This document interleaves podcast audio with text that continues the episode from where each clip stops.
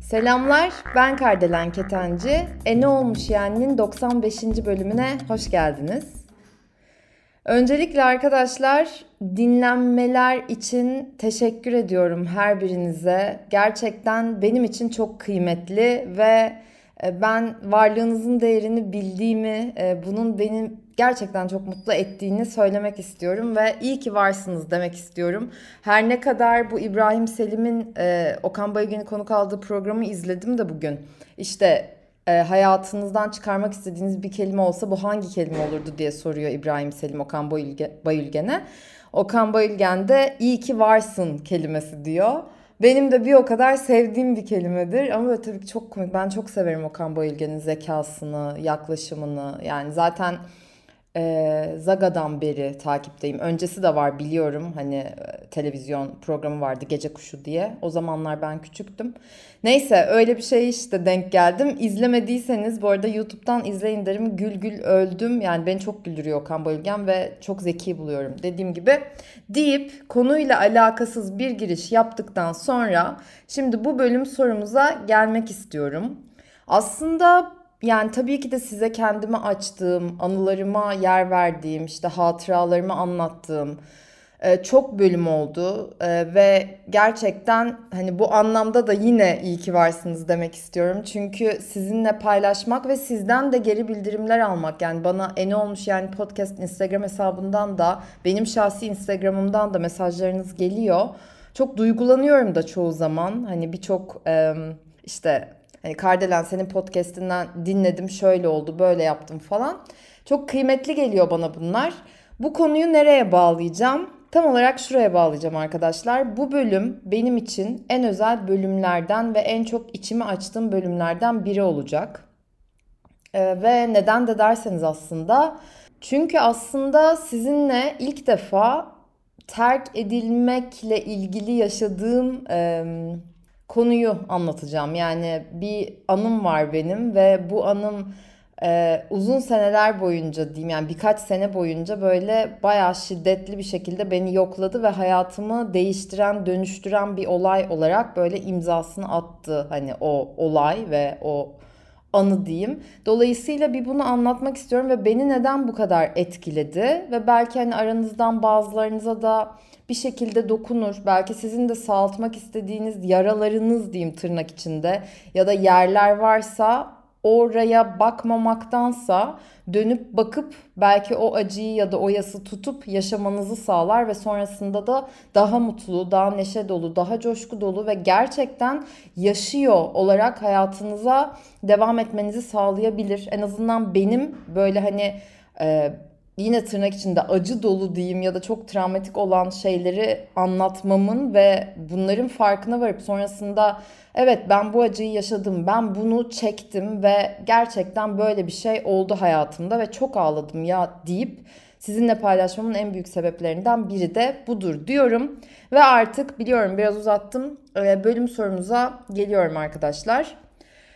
95. bölümümüzün sorusu yılanın başını baştan mı ezmek lazım? Ve evet bu bir terk edilme hikayesi olacak. Ve yine evet ilk terk edilişimi size anlatacağım. Öncelikle hani tabii ki de hayatın doğası gereği terk etmek, terk edilmek, belki aldatmak, aldatılmak, milyon tane şey başımıza gelebilir. Asla yapmayacağım dediğimiz birçok şeyi yapıyor olabiliriz hayatımız boyunca ya da birinin asla yapmayacağını düşündüğümüz şeyleri yaptığını görüp inanılmaz şaşırabiliriz. Artık beni birçok şey şaşırtmıyor. Eskiden çok şaşırırdım çünkü ben de böyle özellikle bir 30'uma kadar diyeyim hani böyle klasik hani yaş olarak verecek olursam böyle 25'imden sonra azalmaya başladı ama 25'ime kadar ya da asla şunu yapmam, asla bunu yapmam. Ben işte böyle boyumdan büyük, yaşımdan büyük laflar edip dururdum. Ve tabii ki birçoğunuzun da belki de tahmin edeceği gibi bu kadar keskin ve net konuştuğum birçok şeyi de e, yaşamak durumunda kaldım. Çünkü hayat karşımıza çıkarıyor. Şimdi bu neden bir terk edilme hikayesi? Ben öncelikle isterseniz size hikayeyi anlatayım. E, ondan sonra da bunun böyle derinlerine, Hani bunu böyle ben soğan cücüğünden çok gül örneğini seviyorum. Hani gül böyle e, yapraklarını işte mesela dökmeye başlar başlar ve en sonunda o işte ortası kalır ya o ortasına yavaş yavaş o yapraklar döküle döküle varalım sizinle bu yolculukta. Şimdi olay şöyle başladı. Beni çok eskiden beri bilen birkaç kişi olduğunu biliyorum. Hani benim Karaköy'de Mahalo Coffee Shop diye bir işte kafem vardı. Hani orada müşterilerden dinleyenlerin olduğunu da biliyorum. Çünkü yazan bazı dinleyicilerimiz oldu. Hani oradan işte Mahalo Coffee Shop'a gelen ve oradan müşterim olan diyeyim kabaca. Bir kafem vardı arkadaşlar. 2,5-3 sene kadar işlettim ve çok severek yapmıştım. İşte belli sebeplerle kapadım. Hani uzun hikaye şimdi ona hiç girmeyeyim. O dönemde de benim hani şöyle bir kuralım vardı. Ee, bayağı büyük bir yerdi. Yani şu anki aklım olsa daha küçük bir yer açardım. Daha küçük bir kafe açardım ama orası bayağı hani mekan olarak büyüktü. 90-100 kişi arası ağırlayabiliyorduk. Ve tek başıma açmıştım orayı. Dolayısıyla da hani ne kadar zahmetli olabileceğini tahmin edersiniz. Ve benim hani kendime koyduğum bir kural da hiç kimseyle hani müşteri olan ya da çalıştığım ekip arkadaşlarımdan hani hiç kimseyle zaten herhangi bir e, flört içine dahi girmemek. Yani bırakın ilişkiyi, duygusal ilişkiyi ya da böyle bir hani yakınlaşmayı flört dahi etmemek. Hani bu benim böyle baştan hani kuralımdı kendime. Çünkü o mekanı ben açtım falan. Bayağı da sadık kaldım bu sözüme. Derken ve lakin hani şunu da söyleyeyim bütün bu iki buçuk üç sene boyunca sadece bir kişiyle böyle bir hafif flörtüm oldu müşterimiz olan. Ve de bir kişiyle de zaten bu anlatacağım hikayeyi yaşadım. Hani o kişiyle bir böyle e, ilişkiye başlar gibi olup çıktık diyeyim hani. Yaşandı bitti gibi bir durum oldu aslında hani bu duygusal yakınlaşma anlamında. Neyse ama hani benim için böyle kendime kural koyduğum bir şeydi. Sonra da gerçekten hani o zamanlarda bu dediğim olay bu arada 2016 e, yılında yani 2016'nın sonlarında gerçekleşen bir şey. Hani o zamanlarda böyle kendimi esnettiğim bir yerdi. Bu arkadaşımızın ismi de Baran olsun arkadaşlar. Tabii ki de ismi Baran değildi ama şu an öyle diyeceğim. Baran da işte hani gidip gelen böyle arkadaş gruplarıyla da gelen bir müşterimizdi ve hani herkesle konuştuğum gibi en başlarda zaten konuşuyorduk. Sonra böyle sıklıkla gelme yani gidip gelmeye başladı başladı derken bizim böyle muhabbetimiz hani ilerledi ama gayet resmi bir şekilde konuşuyoruz. Sonra derken e, benim de uzun süre yani sanıyorum e, ilk Malo'yu açtığımda çünkü ilişkim bitmişti. Bir, bir buçuk iki sene kadar hani hayatımda kimse olmamıştı öyle hani ilişkim olmamıştı. Dolayısıyla da böyle hafiften hani yalnızlık çektiğimi hatırlıyorum. Ve böyle hani hayatımda biri olsa bir ilişkim olsa ne güzel olur falan dediğimi hatırlıyorum. Ee, sanırım ondan dolayı da ve iş yüküm de çok fazlaydı. Çünkü işte bu o dönemlerde bombalar patlıyordu. İşte turistler bize çok gelirdi. Onlar hani azalmıştı tabii ki Türkiye'ye gelmiyorlardı bir dönem falan filan derken hani böyle işler biraz zorluyordu beni maddi ve manevi olarak da.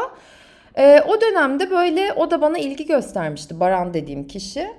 Derken biz böyle birkaç kere dışarıda buluştuk. Hani davet etti beni işte bir yer bir kafede bir şeyler yiyip içmiştik hatırlıyorum. Böyle üç kere falan sanırım biz buluştuk dışarıda. Ve ondan sonra hani ben de hani onun da bana olan ilgisi hoşuma gitmişti.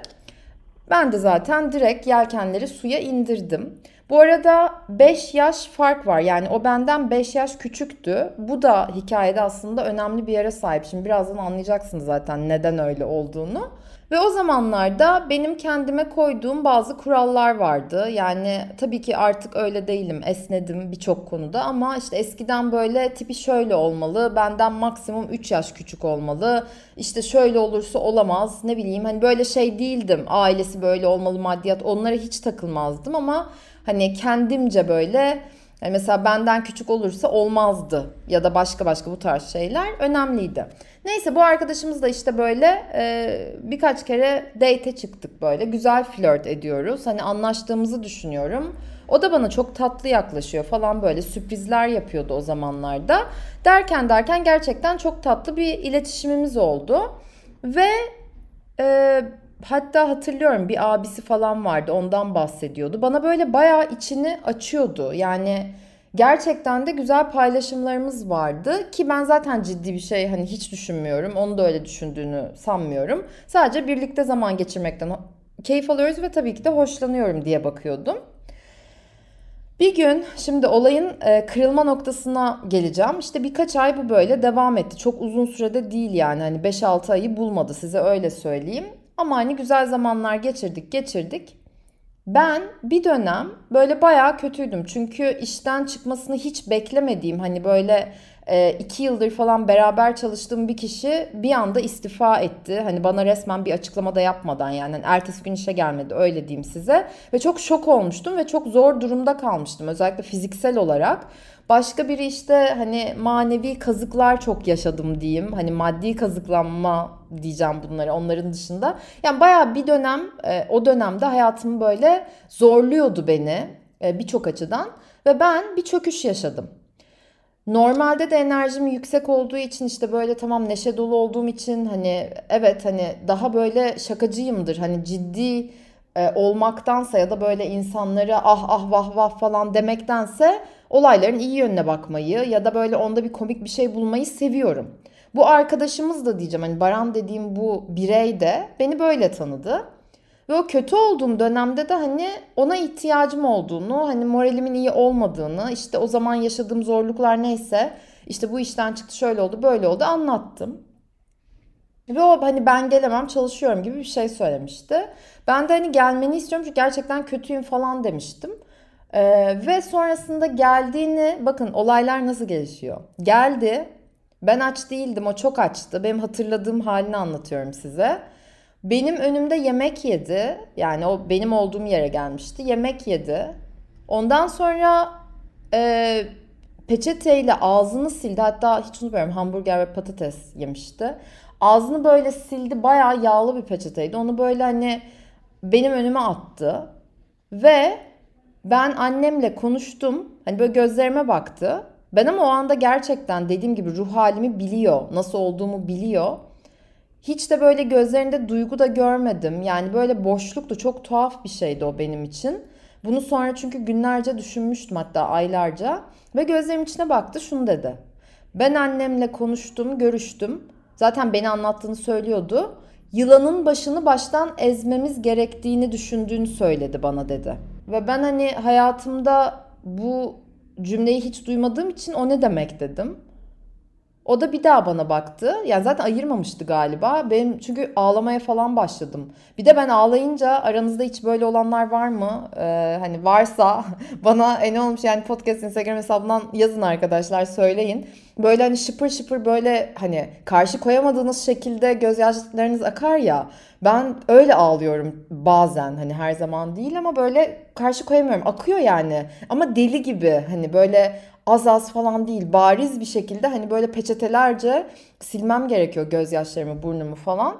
Ya öyle e, aman da ne kadar tatlı ağlıyorum ya falan durumu çok nadir oluyor bende. Neyse derken bir daha dedi. Kardelen annemle konuştum. Yılanın başını baştan ezmemiz gerek. Ve böyle çok duygusuz bir e, tonda. Ben yani e, anlamadım dedim. Hani annen ne oldu ki dedi. Ha şunu dedi pardon onu nasıl unuttum.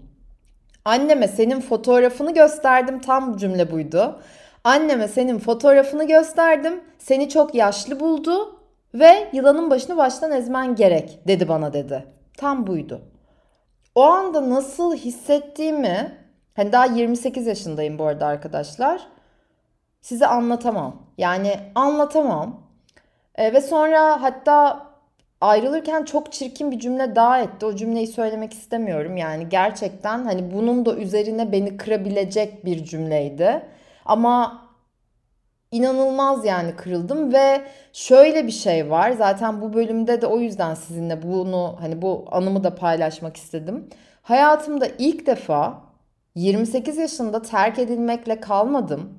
Yani o terk edilme travmamla 4 yaşında babamın beni elimde balonla terk edildiği o ana böyle fişek gibi salisenin salisede biriyle böyle uğurlamasıyla sadece kalmadım. Aynı zamanda o uslup, o edep, o adap diyeceğim artık buna. Bunlardan da arkadaşımız yani e, şu anda artık öyle hissetmiyorum ama geçmişte bunları gerçekten çok büyük bir hayal kırıklığı ve öfkeyle söylerdim ama artık bir duygum yok. Zaten bence sesimden de anlıyorsunuzdur. Ee, beni o travmaya işte fişekleyip bu edep, adap ve uslubuyla da baş başa bıraktı. Ve ben kendimi günlerce e, bok gibi hissettim. Ve şunu da size söyleyeyim. Ondan sonra üzüntüden ben çok üzülünce eskiden böyle bayılabiliyordum ya da günlerce yataktan çıkmak istemiyordum ve yüzümde böyle bu hayatımda yani bir kere bu kadar fazla oldu başka bir olaydı. Onu da belki başka bölümde anlatırım. Çiban çıktı yüzümde ama yani öyle bir şey hiç hayatımda yaşamadım. O bence çiban da değildi. Böyle ateş yani 39 derece ateşim vardı yaşadığım bir olaydan sonra. Ondan sonra yüzümde o çıktı falan. Yani böyle değişik şeyler oluyor benim bedenime çok üzgünsem. O olaydan sonra da yine birkaç gün hani zaten kendimi kapatamadım da çünkü işime gitmek zorundaydım. Kafem vardı. Hani günde 16-17 saat çalışıyordum ve haftanın bir ara galiba 7 günü açıktık sonra 6 günü açtık falan derken ben hastanelik oldum. Yani serum almak zorunda kaldım artık hani o sadece üzüntüden de değil bedenim de hep ayakta durdum çalıştığım için de iflas etti biraz. Ve ona mesaj attığımı hatırlıyorum. Yani sindiremedim. Sindiremediğim bir şeyler vardı. Şimdi o mesaja geleceğim ama öncelikle şunu söylemek istiyorum. 28 ee, yaşına kadar ben hiç terk edilmedim. Ve zaten o beni çok aslında tabii ki de şu anda o kişiye, o bireye, o şahsa buradan dinlediğini düşünmüyorum ama dinliyorsa da kendi zaten biliyordur. Teşekkür etmek istiyorum. Çünkü ilk defa hayatımda 28 yaşında o şekilde terk edildim ve o beni çok farklılaştırdı. Böyle gerçekten çok dönüştürdü. Bana çok şey kattı. Çünkü birçok şeyle yüzleşmemi sağladı. Ben şunu fark etmiştim ve bu aslında hazmedemediğim şey aylarca belki de senelerce şu oldu. Bundan sonra çünkü ben e, psikoloğa gitmedim de yaşam koçu yani eğitimlere katılmıştım. Hani eğitim dediğim böyle seminerler oluyor. İşte aile dizilimi gibi düşünün ya da başka başka hani bir sürü böyle eğitimler almıştım. E, o olaydan sonra şununla yüzleştim. Normalde ben bir şekilde e, erkeklerin bana aşık olmasını sağlıyorum ve bunu öyle bir yapıyorum ki hani o yaşa kadar bu böyleydi 28 o, o olayı yaşayana kadar bilinçaltımdan tamamen hani bilinçli olarak da seçtiğim bir şey değil. Yani o bana aşık olsun ya da beni böyle çok sevsin diye elimden gelen her şeyi yapıyorum. Sonrasında da zaten beni terk edemeyeceğine inandığım bir noktada ben terk ediyorum. Ve bunun farkında bile değildim. Yani ben şey diye bakıyordum. Aa soğudum. Aa işte onun işte çok sinirli. Aa işte çok kıskanıyor. Aa bu çok gıcık biri. Aa şöyle böyle. Yani bir sürü sebepler vardı bana göre. Genelde yani zaten hani genelde değil o zamana kadar hep ben terk etmiştim. Ya da hep bir şekilde iki taraflı bitmişti diyeyim ama dediğim gibi yani. Ve bunu da şey söylüyordum egosal bir yerden de o zamana kadar söylüyordum. Bunun da çok farkında değildim. Yani içimde bir yerlerde tamam insanlara hatta çok yakınlarıma bile ah biliyor musun canım ben de hiç terk edilmedim falan gibi söylemiyordum. Ama içimde bunun böyle bir kendimce haklı gururunu yaşıyordum. Aslında ne kadar travmatik, ne kadar acınası belki de ve ne kadar da çocukça ve ne kadar o içindeki çocuğa sarılman gereken bir yer olduğunu yıllar sonra kavradım ben. Çünkü ağırdı benim için. Hayatımdaki en ağır yüzleşmelerden biriydi. Sonra yavaş yavaş hep aklıma geldi. Özellikle terk ettiğim erkekleri düşündüm ve ya da soğuduğum hani böyle bir anda soğuyordum arkadaşlar. Mesela onun sevgisinden eminsem karşı tarafın ya da bir şekilde tabii ki herkes bana aşık oldu da demiyorum. Ama buna kimi zaman aşık olma diyelim, kimi zaman çok hoşlanma diyelim. Ama bir şekilde ben, benim hissettiğimden daha yüksek hissettiğine emin olduğum her an her erkeği bıraktım 28'ime kadar. Ve bu, bu yani böyleydi.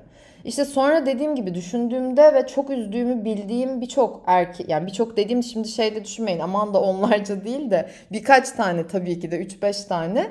Hani aradım onları ve kimiyle telefonda konuştum. Buluşmak istemediler çünkü ya da uygun değillerdi artık hani farklı şehirlerde ya da kimiyle buluştum, helalleştim diyeyim böyle. Ve gerçekten çok özür dilediğim özellikle iki kişi oldu. Çünkü o zamanlarda onların kalbini ne kadar kırabileceğimi hiç fark etmemiştim. Ee, bu hikayenin bu tarafı. Şimdi diğer tarafında demin dedim ya işte böyle serum falan aldım. Ee, hatta birkaç kere bayıldım yani. Hani çünkü öyle bir üzüntü ki dediğim gibi aranızda bunu yaşayanlar var mı? Ben duygularımın bir de çok esiri oluyordum. Bunun kesinlikle iyi bir şey olduğunu savunmuyorum. Eğer benim kadar romantik, empatik, hassas duygularının böyle esareti altında aşık olunca yatakları aşık da değil. Yani e, böyle saçma sapan duygularla beklentiler içine girip saçma sapan da demeyeyim duyguları da yargılamayayım ama çok kolay böyle yıkılan biriyseniz yıkıkları oynayabiliyorsanız bu kadar etkiliyorsa sizi duygular esareti altına alabiliyorsa gerçekten ne yaparsanız yapın eğitimler alın bana zaten aksesi keşfettiğimden beri hani akses kadar iyi gelen her anlamda hiçbir şey olmadı. Bunun hani altını çize çize söylüyorum. Bar seansları almak, beden prosesleri almak. Ama hani neyi seçiyorsanız e, bunun bir yolunu bulun arkadaşlar. Çünkü e, en son noktada benim en azından kendi adıma hani vardığım yer e, umut umutsuz bir yer oluyor. Yani ve orada gerçekten kendimi çok güçsüz hissediyorum ki ben normalde gerçekten güçlü yapıya sahibimdir ve kolay kolay birçok anlamda yıkılan bir insan değilimdir ama özellikle e, bazı bu e, duygusal ilişkilerde çok çok yıkıldığım anlar oldu. Neyse konuyu daha fazla hani dağıtmayayım. O bir mesaj ona attığımı hatırlıyorum. Ondan sonra ona cevap yazdım yazmadım orayı hatırlamıyorum. Yani dediğim gibi 2016-2017 yıllarında gerçekleşti bu olay. Ama sonra yıllar sonra o anda hiç unutmuyorum. 2018-2019 diyeyim buna. Hani pandemiden önceydi de. Bana bir mesaj attığını bu arkadaşın çok iyi hatırlıyorum. Ve şu tarz bir şeydi. Ee, işte hani Kardelen ben senden sonra hani çok düşündüm. Seni kırdığım için gerçekten çok üzgünüm. İşte şu anki aklım olsaydı inan bunu yapmazdım. Şöyleydi böyleydi hani özür mesajı. Ben ne dediğimi hani tamam affettim falan demişimdir. Hani sorun yok demedim ama gerçekten beni kırdın demişimdir. Hani bu tarz bir şey. Ve hani sonrasında zaten o da aman da gerçekten çok üzgünüm ne yapabilirim falan deyip ayaklarıma kapanmadı yani böyle bir şeydi. Ama ona tabii ki hani beni birçok şeyle yüzleştirdin dedim mi hatırlamıyorum. Zaten onun bilmesine de gerek yok. Ee, ve burada aslında yılanın başını baştan mı ezmek lazım derken bu ne kadar bir kere bana göre çirkin bir ifadedir. Ve bir anne oğluna bunu nasıl söyler bunları benim aklım almıyor. Hani ve 28 yaşında hiç tanımadığı bir kadına hani e, oğlunun belki sevdiği, belki hoşlandığı, belki aşık olduğu en azından bir şekilde bir duygu beslediği birine. Yani ben burada kimseyi yargılamak istemediğim için oraya değinmeyeceğim. Ama bence bu çok kırıcı bir şey ve böyle insanlar bence kendilerini gerçekten sorgulasınlar. Yani kötülükten işlememin sebebi ne? Ben iyiliği, iyiliği seçseydim hayatım neye benzerdi? İyiliği seçerek aslında ne kazanımlar elde ederdim? Kötülüğü seçmek bana ne kazandırıyor? Belki bunun gibi sorular biraz olsun. Yani biraz olsun. O da belki birazcık yani gerçekten arkadaşlar. E, farkındalık e, sağlamasına sebep olabilir. Çünkü ben bu şekilde olan buna hani sadece tabii ki anne demeyeceğim. insanların kadın erkek fark etmez. E, farkındalıktan işlediğine hiç inanmıyorum. Bana göre bilinçsizlik ve cehalet bu. Dolayısıyla da farkındalığın olduğu yerde en azından ben bunu söylersem şu insanı kırmam ya da bu insana şöyle yaklaşmalıyım. Bir zerafet, bir incelik geliyor. Bu arkadaşımız da yani benimle bu şekilde ayrılmayı seçen arkadaşımız için de bu bir seçimdi. Ve hani bana böyle yine ayrılabilirdik hani yine terk edilebilirdim ve bugün size anlatırken bu arkadaş da böyle bir şey yaptı diye değil de evet arkadaşlar hani ben terk edildim bu döngümdü işte ilk defa terk edilmemle ben bunu kırdım diye anlatırdım. Ama günün sonunda herkes seçimini yapıyor ve bu seçimine göre de belki de karakteri oluşuyor. Ve ben mesela hayatımdan hani o kişiyi bile bana bu şekilde yaklaşıp beni bu şekilde terk eden arkadaşımızı bile şu an durduğum yerden yargılamıyorum. Ama şunu düşünüyorum. O insanın hayatı ne kadar zor olmalı, kendini hani hayatı ne kadar zindan etmiş olmalı ki birisine bu şekilde konuşabiliyor. Ya da hele ki yani bundan keyif alıyorsa ya da bundan bir haz duyuyorsa da yolu açık ama bana da uzak olsun. Çünkü benim seçimim bu tarz insanlarla muhatap olmak değil. E, yargılamadan onları olduğu yerde bırakmak istiyorum açıkçası. Öyle söyleyeyim size. Bu bölümün yine konusunda kalacak olursak e, bu benim yıllarca süren dediğim gibi döngümün kırılma noktasıydı. Ve sonrasında çok çok demeyeyim de kaç kere terk edildim. Ya 2-3 kere terk edildim arkadaşlar. Hatta en son ilişkimde de terk edildim. Ve bana koydu mu? Hani terk edilmek bana koymadı. Bana koyan tabii ki de başka şeyler oldu. Bir sürü dinamikler vardı. Hani ben özellikle duygusal ilişkilerde bir tarafı suçlamanın doğru olduğuna da yani zaten suçlamanın çıkış noktası olarak çok sağlıklı bir yer olduğuna inanmıyorum. Çünkü zaten konu haklı haksız olmak değil. Bir kişi kendine göre haklıdır, diğeri de kendine göre haklıdır ve iki tarafı da destekleyen tabii ki arkadaş grupları olacaktır. Yani demek istediğim o kırılma noktası benim için çok önemliydi ve dediğim gibi hani ondan sonra aslında korkumla yüzleştim ve hani o hani anlatmıştım ya size 4 yaşında balonlarla işte babamın e, hani sen gidince şimdi bu balonları kim şişirecek dediğim an da hissettiklerim yani o 4 yaşında Ceren olarak hissettiklerimi o Baran bana o cümleyi ettikten sonra 28 yaşında Kardelen olarak hissettim. Ve aslında o iki kişi aynıydı yani küçük Ceren de o büyük kardelenin içinde saklıydı. Ve arkadaşlar şunu hatırlıyorum yıllar sonra yani bu olaydan bir 3-5 sene sonra bir erkek arkadaşımla konuşuyorduk. Ve ona işte bu olayı böyle hani terk edilmekle herhalde ilgili konuşurken hani bu olayı böyle detaylıca bir anlatmıştım. Hani yeri gelmişken bir şey olmuştu demek ki bu konularla ilgili. O da bana işte şey demişti hani hayatın içinde aslında o kadar normal ki hani su içmek kadar normal terk etmek, terk edilmek, öyle olmak, böyle olmak falan. Tabii ki o hani e, benden bir 3-5 yaş büyüktü ama o da baya böyle birçok anlamda tecrübeli bir e, arkadaşımızdı. Dolayısıyla da böyle şey dedim. Evet ya Kardelen yani gerçekten kafanda büyütüyorsun. Yani terk etmek de normal, terk edilmek de normal. Bir şeyin bitmesi de normal, bir şeyin başlaması da normal. Evet bunlar çok normal. Ama bunların farkında olmamak belki de biraz hani yine tırnak içinde anormal olan ya da belki farkındalığının olmasını isteyebilirsin. Hani tamam bunlar normal ama sen hani farkındalıklı bir yerden bakmayı seçersen belki daha çok e, bilinç gelir oraya ve farklı bir yerden işlemeye başlarsın diye düşündüm. O yüzden de bunları sizinle bu anımı ve bu soruyu, bu konuyu sizinle paylaşmak istedim.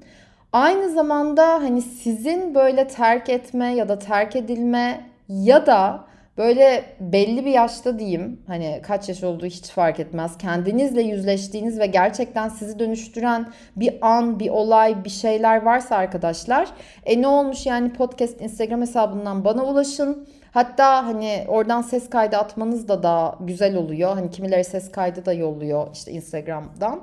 Ee, öyle de olabilir. Böyle gerçekten hani size katkısı ne oldu onu söylerseniz e, aranızdan bazılarınızı konuk alabilirim. Konuk olmak isteyenlerinizi diyorum.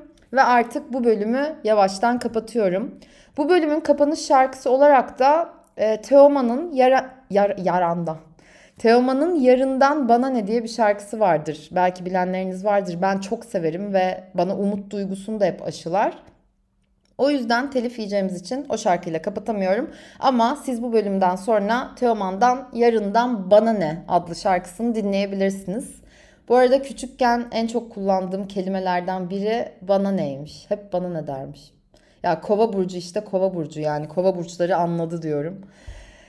Ve o zaman haftaya bambaşka bir bölümde görüşmek üzere diyorum. Sevgiyle, neşeyle, coşkuyla kalın arkadaşlar ve umarım bol bilinçle ve farkındalığı seçerek kalırsınız. Çünkü gerçekten farkındalıklı olmak cesaret istiyor. Ama bence zaten beni bir süredir takip ediyorsanız belli bir farkındalık seçimini diyeyim yapmışsınızdır diye düşünüyorum. Haftaya bambaşka bir bölümde görüşmek üzere. Sevgiyle, neşeyle, coşkuyla kalın. Hoşçakalın.